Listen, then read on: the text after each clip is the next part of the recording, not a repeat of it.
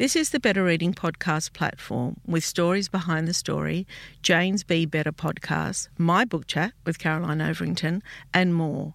Looking for a particular podcast? Remember, you can always skip to it.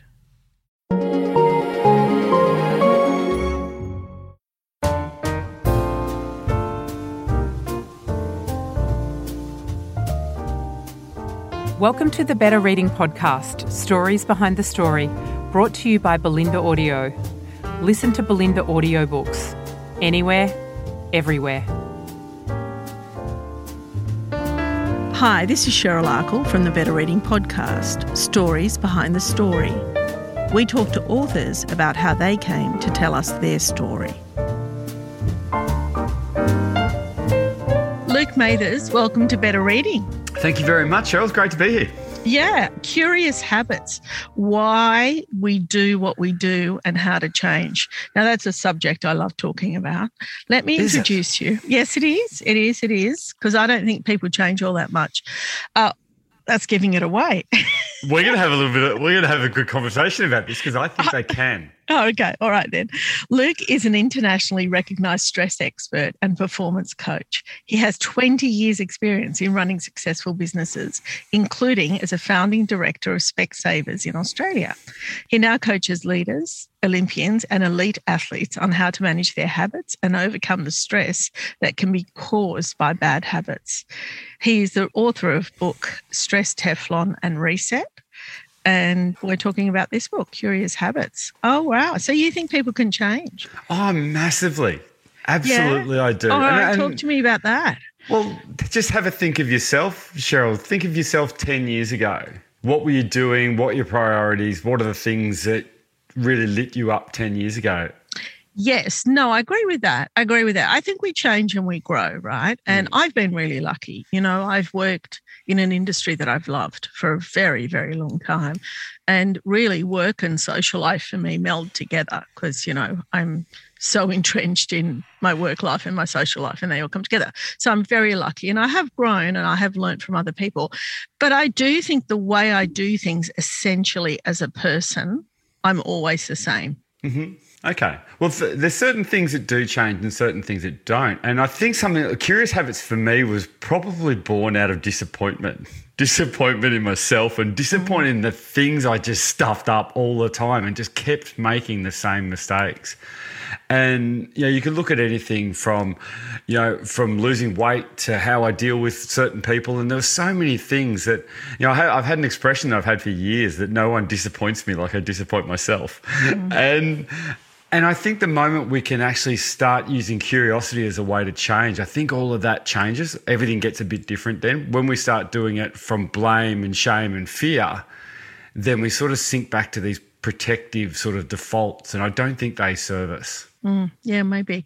I want to talk about your career. Tell me what you've done. I mean, obviously, you have a huge CV there, but talk to me about your career and how you came to writing books. I, I retired for the first time at 31. So at mm. 31 years old, I. See, now, I, think owned- that's a full sell. Oh, it's bullshit. early. It is it's, bullshit. Yeah, it's terrible. It's like, I reckon. You we don't a- a- realize that until retirement age, actually.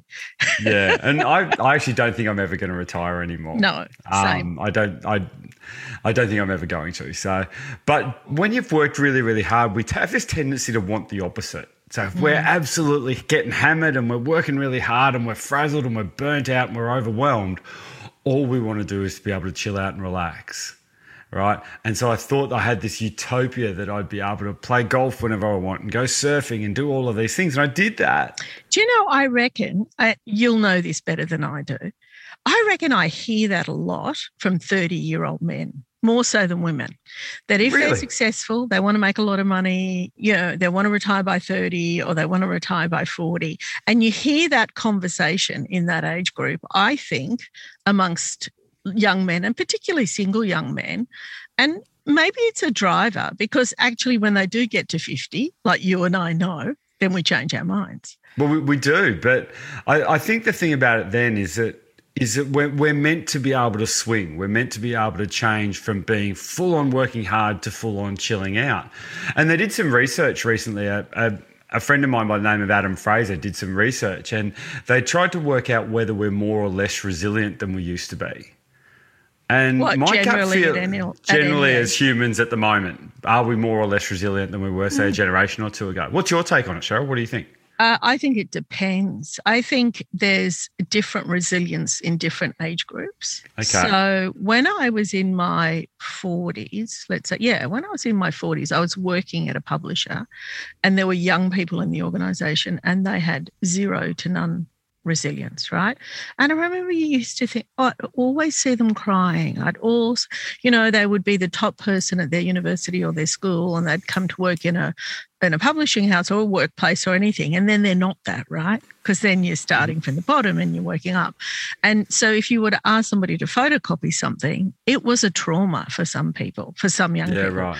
But I think that's a failed parenting strategy, though. Yeah, maybe. I think our generation's probably to blame for that. Yeah, but I think culturally that was maybe the thinking. But when I look at young people now, those people at that age group now, I don't think that at all. I think they're really driven. I think they've got good, you know, I think I saw that in the election, in the, the national election recently, right? I don't think they were sold on one or the other. They made their own opinion. And I Mhm. think that shocked everybody. And I think good for you. You guys have got different priorities, you're different thinkers. And I do think that that generation's quite different. Well, they, they went through the research and the, on all the, the things they put up about, about what resilience is. It actually turns out we're virtually identical. It hasn't changed Oh, through generations at all. What they came up with from the research on this is we don't have a resilience problem, we have a recovery problem. We're not actually recovering well enough. Yes. And I think that's a curious habit. We've had this Yes. fear of boredom that we don't want to be bored because that's the most terrible thing in the whole entire world. So, you know, even little things like if you get into a lift and you've got to go up three floors, and I do this myself and it drives me crazy. I grab my phone and look at my phone.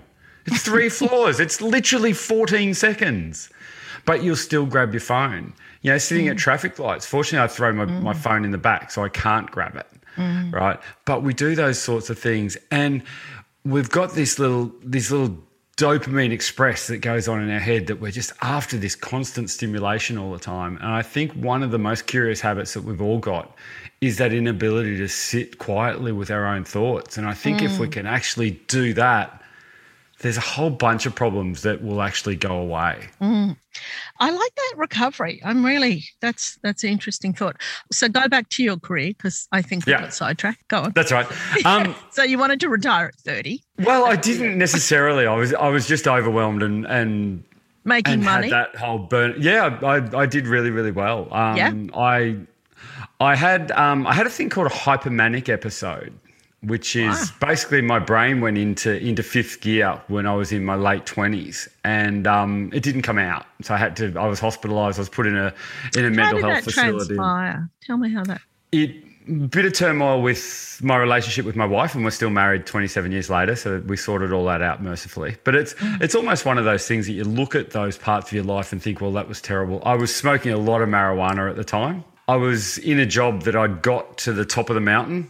And one of the things I talk about in Curious Habits is a thing I've titled Top of the Mountain Syndrome.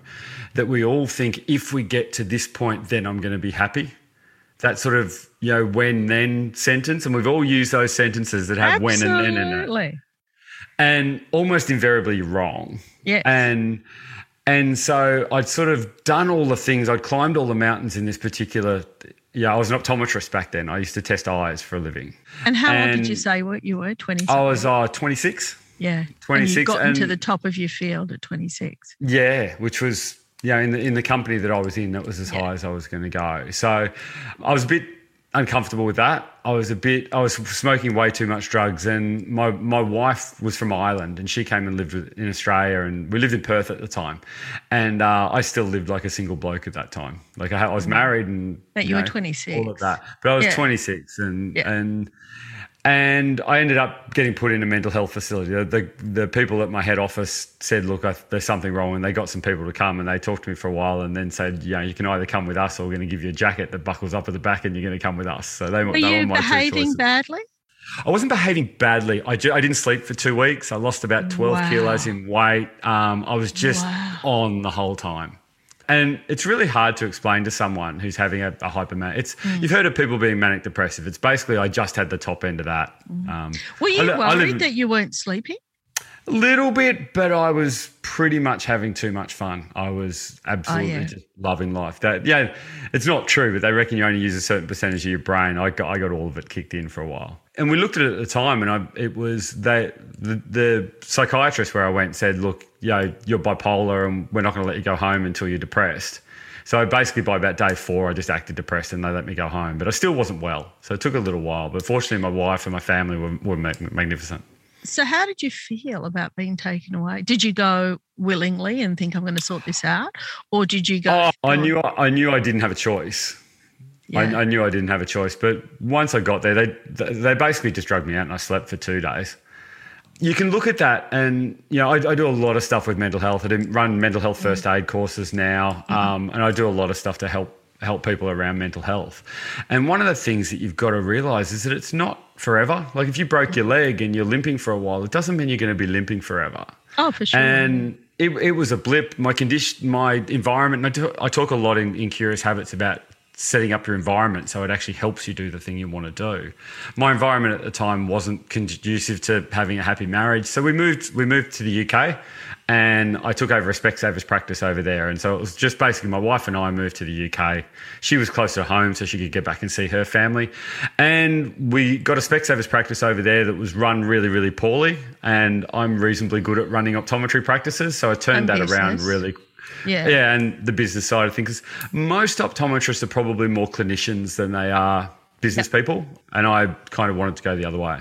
I, I think there's something in that in what you're saying. Sometimes you need to break the cycle. So you hmm. took yourself out of that totally. Yeah, we did. yeah. We did. I kind of looked at it, and my marriage was worth fighting for. My wife's lovely, so I wanted to, I wanted to do that, and it was also. I, I was agitated, and I think my next book's probably going to be called "Agitated" because I think we all go through mm. those little points where we're mm. stuck somewhere, mm. and I was certainly stuck somewhere there. And and you know, Specsavers gave me an opportunity. I didn't have any money. We were broke at this stage too. I had I was earning lots, but we were just partying and spending lots. One of the, one of the curious habits I talk about in the book is this idea of that some is good, more is better, and um, Do you know what I always say too? What I say, Luke, is I feel lucky that everything came, came to me later in life. I wasn't rich at 30. I was, you mm-hmm. know, I bought an apartment, I was paying it off. I was very Yeah. comfortable, but I was working and I was paying off and I was doing what you do at 30. And then when I reflect back now at what I've got, I think, whoa, that's so good that it's now because I'm more responsible. I'm a better thinker. I'm more considered. I live with it better. Do you think that? Do you think aging? Yeah, I think you can that? you can look at it. You can look at the problems that happen with children of very wealthy parents. Mm, Yeah, they might have had a parent that did very very well they did, and quite often the next generation really struggled because they Mm. haven't they didn't have to do those hard things that you had to do in your thirties and forties. mm. Yeah, and we we were very much a sort of middle class to probably a little bit below as we were growing up. Mm. So we, you know, we didn't have a lot of money when we were growing up and stuff. And there was a part of that you kind of looked at and thought, well, money was my drive, and money was my default for a little while. Mm. And it's take it. It only takes the sort of getting it to realize that money actually isn't going to fix all, all your problems and make you as happy as you think it's going to. And that's the other good thing about about happening later in life is that you can actually learn to enjoy those things without tying your, your self-worth and your your purpose as a human into in how much money you, you're making. And I did that for a lot of years. Millions of people have lost weight with personalized plans from Noom, like Evan, who can't stand salads and still lost 50 pounds. Salads, generally, for most people, are the easy button, right? For me, that wasn't an option.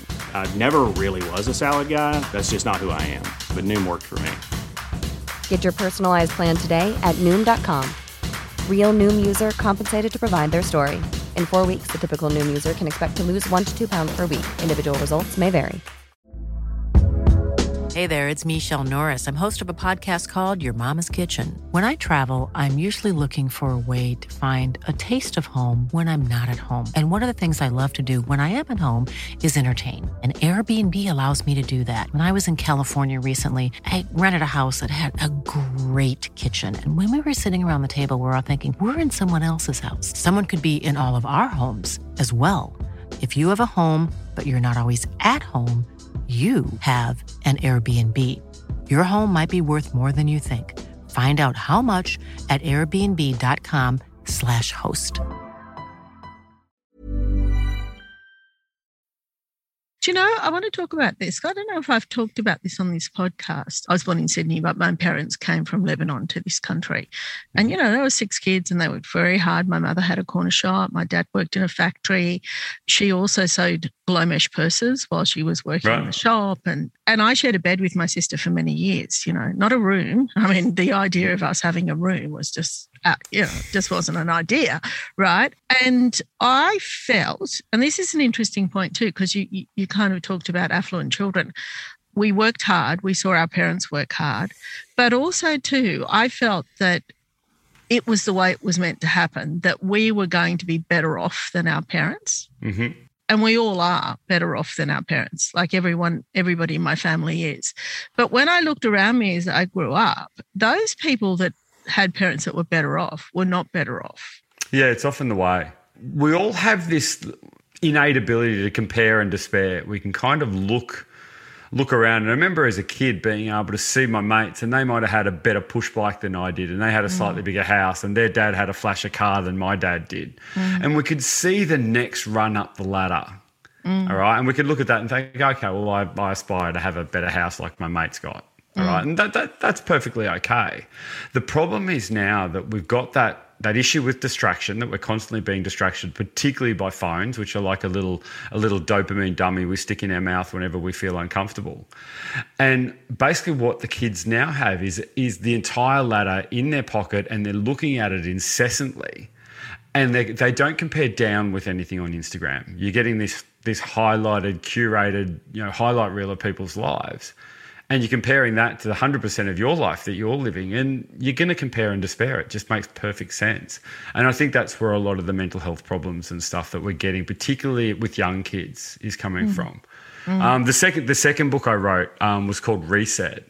My first book was all about stress, and the second one we had a a friend of my daughter's take her own life with suicide, which was just absolutely horrendous. Oh, And about six months after that, Zara, who passed away, her best friend was Ali, and mm. Ali and I were chatting one night when she was over at our place, and she she explained to me that she was feeling really anxious and really sad.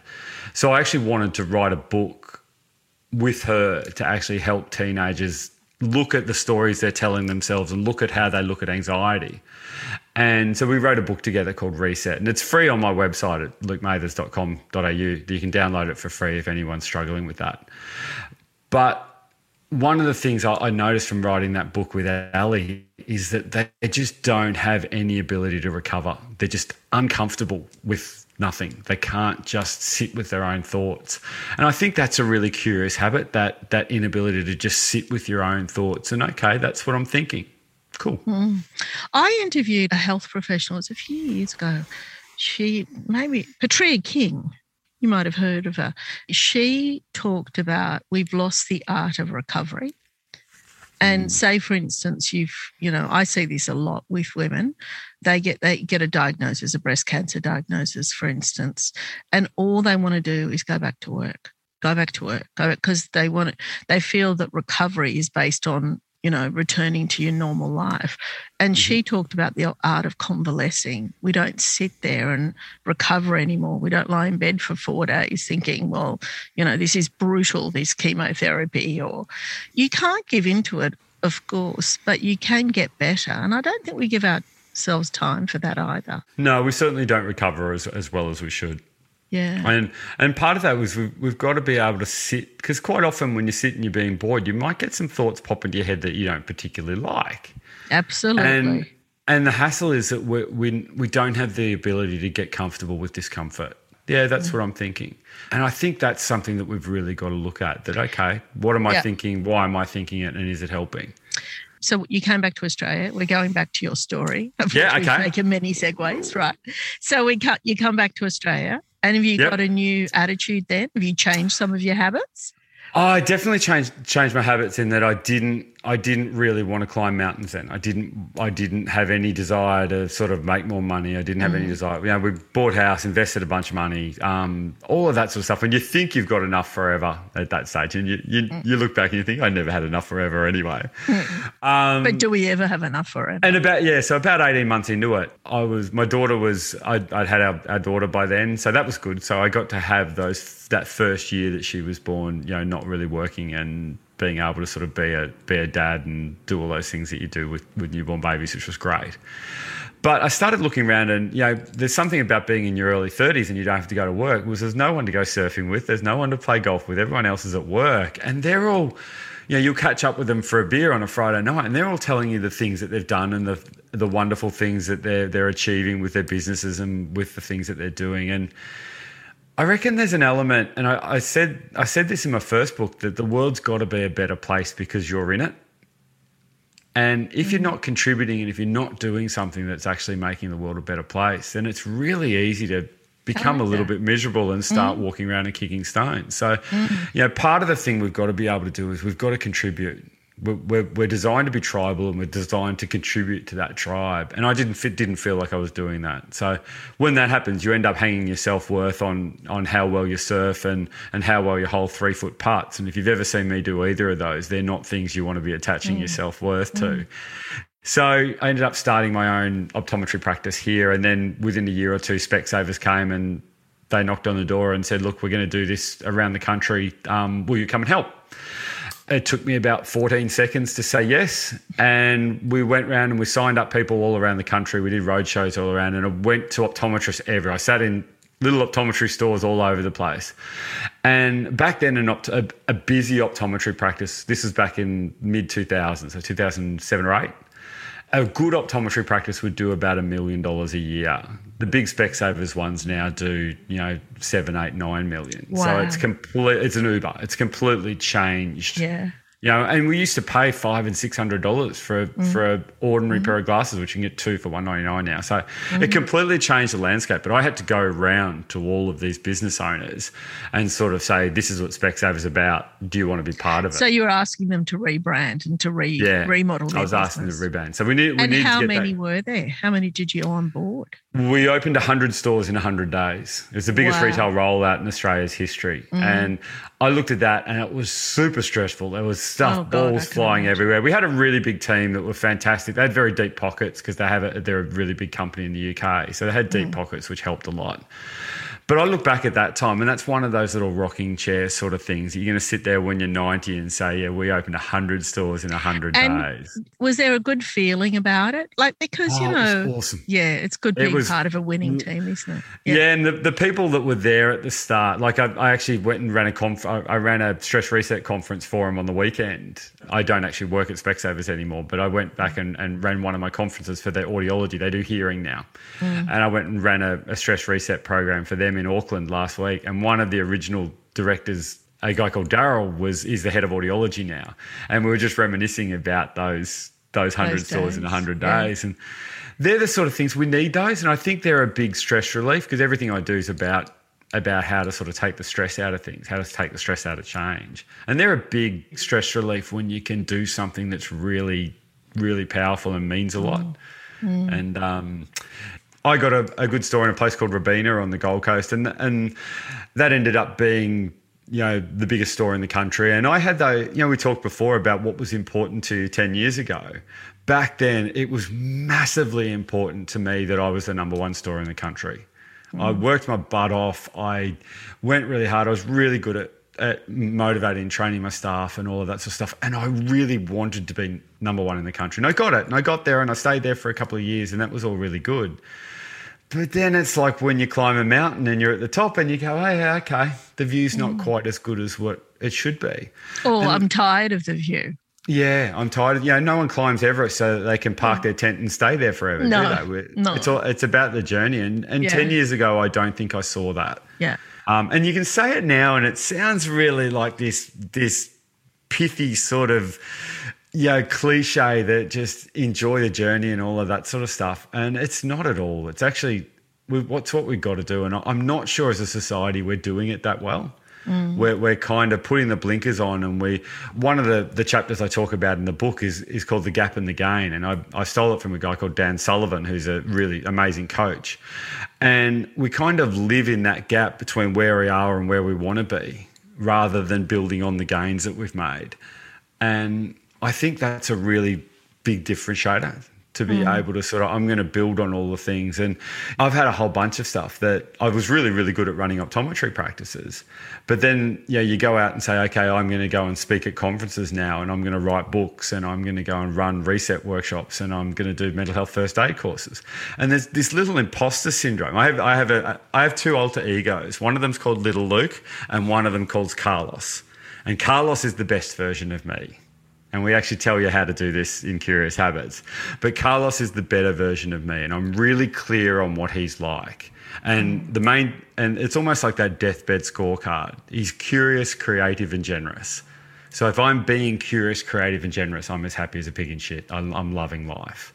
Mm. But there's a little Luke, this little pigeon toed kid from Nerang that couldn't read until grade nine because his eyes went in funny directions and yeah, always had to work harder than everyone else to be ordinary at stuff. Like I was that kid that tried really, really hard all the time and was never that good at sports and stuff like that, but but worked harder than anyone. I would always get the, the trophy for the best clubman. yeah, I mean the person that was the nicest to have on the team, but they're pretty hopeless. That was me. Mm. All right. And there's a little part of me that actually loves that now. Mm. I kind I kind of look at that and think that's pretty cool. And I wonder if you've ever been called in as a coach, as a business coach for this. Sometimes I've walked into places that are really toxic, right? And that mm. always comes from the top, as you probably know. And it comes from bad behavior. And some people, I think, definitely have to complain about everything. And I wonder if that habit can ever change, especially if you've gotten away with it and now you're in a leadership role. Because I've worked with mm-hmm. some really toxic people. And I think I've always had to leave because I think that they're never going to change. Well, I guess that's that fight or flight response, isn't it? One, yeah. one of the responses that you have is to flight. One of the responses yeah. that have, and yeah, you look at things like the great resignation that's going on now, and yeah. 65% of people who are leaving their jobs are leaving because of their immediate superior. Mm. 65. So two out of three people that are leaving their jobs are leaving basically because their boss is an asshole. Do you think those bosses can change? Is my question. Yes, absolutely, I do. One of the one of the things, and it's one of the the things about curious habits, is that a curious habit isn't so much bad as unexamined. And quite often, these bosses don't know that they're doing some of this stuff. They don't realize how much effect it's having. And if they haven't actually realized that they're having this detrimental effect on everyone around them, how are they ever going to change? What's going to be their What's mm. going to be their their reason to want to change. Emotion drives action. There is nothing we can do without emotion being the driver for it. All right. And one of the one of the things about it, if they don't realize that they're causing these problems, they might even realize it, but they live in denial and don't actually acknowledge it, then they can't change. But once you start using curiosity as your as your catalyst to change, then the world the world opens up. This is how I've been. This is not serving me what's my alternative? What's my bigger, better offer that would actually help me? And I think that's where curiosity becomes a superpower for change. Do you think behavior in the workplace and behavior, friendship, family life, socially is different? Like, do you think that there are two different personalities in a person? I think there very much used to be. And mm. when we look at some of the big differences in the generations at the moment, I think that's a that's a really big one. You look at you look at the boomers and those people at that sort of age, and there was definitely a two worlds. There was my work world and my home world. I'm I'm Gen X, so it's probably a little bit they blended a little bit more. The generation after me, your Ys and the millennials, there's no differentiating them at all. They're the same. All right. And their, their work and their home have all blended into that's just their life. So there is a generational difference with that. And I think, particularly if you're a, an older leader, if you're someone, you know, older than 50, you've kind of got to realize that you know, this is how they think now, and this is the things that are a priority for them, and we've got Mm. to take that into account. And um, I think the ones that do can actually, you can still be an exceptional leader deep into your 60s and 70s. You've got to understand who you're leading. You know, a curious habit. One of the things I talk about is that a curious habit is good until it's not. You know, quite often it's something. You know, attention to detail is fantastic. Being a perfectionist is a curious habit. You know what I mm. mean? Working really hard is fantastic. You need to do that to get ahead. We need to do that grunt work and stuff. But overworking, neglecting your family, and burning yourself out is a curious habit. When does something that's a good thing that I've actually got benefits from and really enjoyed, when does that cross the line and turn on you? And I think that's mm. what we've got. That's what I've tried to look at with curious habits. I've got tried to get people to look at that and when did this thing that was a, a positive trait of mine, when has it turned on me and when has it gone the other way is no longer serving me? So when you finished up at Specsavers and decided, well, that's it, I'm not living on the peak anymore, was that a big transition for you? Was that, you know, Yeah, it, it took a little while. I because it's hard to be just the boss of yourself when you've been the boss of a lot of people. I, and I'm still struggling with that now. I, I'm really struggling with that at all. now. no, I do. I, I liked being the person that that people relied on, the person that that people came to for help and all of that sort of stuff. And part of being a business coach is you get to do that. But I do spend more. I'm, I'm also 98% extrovert, so I actually get a lot of energy being around people, and I love coaching. Um, I do a fair bit of coaching. I coach, you know, Olympians and elite sports people and stuff, and I love that. Uh, I love coaching business people and being able to say to someone who's running a business and they're at the top of their tree or whatever it is, I have a, without blowing sunshine up my own ass, I have a lovely ability to be able to call them on their bullshit and do it as an as an act of love for them. To be Yes. able to say it how it is, and my intent. You know, a friend of mine, Georgia Murch, um, does amazing work teaching people to communicate in businesses. And one of her favorite lines is people will hear your content, but they'll smell your intent. All right. And I think most of the time in my coaching practice, I'm very clear about my intent, and my intent's to help that person. And I think when, if leaders can get really clear about their intent, then they, their content is a little bit not as relevant. They can kind of say whatever they like so long as they're absolutely clear on what their intent is. Mm-hmm. Luke, we're out of time. That was a great conversation. Really got me thinking. Uh, the book is called Curious Habits. Luke Mathers, thank you so much for your time today. Cheryl, it's been emotional. Thanks very much.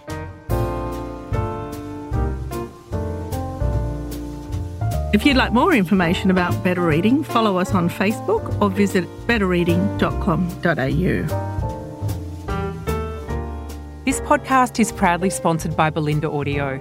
Bolinda audiobooks are available on CD and MP3 from online booksellers and bookshops everywhere, or you can download from Audible, Google Play, or the iBook Store. We've also created our own app called BorrowBox that's available from both the App Store and Google Play. All you need to do to get it working is to download the app, join your local public library, and you'll gain access to the world's best collection of ebooks and e audiobooks available for you to loan on your phone or your personal device. Bolinda, we're here to enable you to escape, imagine, grow, and be inspired through the power of storytelling. Bolinda Audiobooks. Anywhere, everywhere.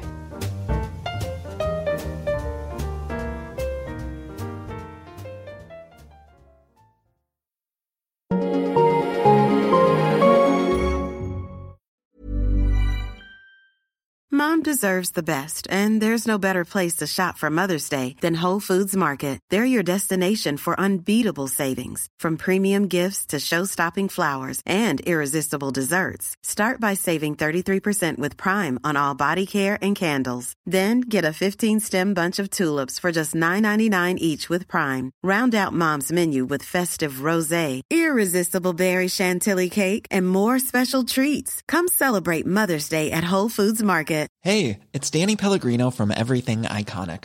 Ready to upgrade your style game without blowing your budget? Check out Quince. They've got all the good stuff shirts and polos, activewear, and fine leather goods, all at 50 to 80% less than other high end brands. And the best part? They're all about safe, ethical, and responsible manufacturing. Get that luxury vibe without the luxury price tag. Hit up quince.com slash upgrade for free shipping and 365 day returns on your next order. That's quince.com slash upgrade. Hi, I'm Daniel, founder of Pretty Litter. Did you know cats tend to hide symptoms of sickness and pain? I learned this the hard way after losing my cat, Gingy. So I created Pretty Litter, a health monitoring litter that helps detect early signs of illness by changing colors, saving you money and potentially your cat's life. Pretty Litter is veterinarian developed, and it's the easiest way to keep tabs on your fur baby's health right at home. Go to prettylitter.com and use code ACAST for 20% off your first order and a free cat toy. Terms and conditions apply. See site for details. If you enjoyed this podcast, leave us a review and check out the other podcasts on the Better Reading Network.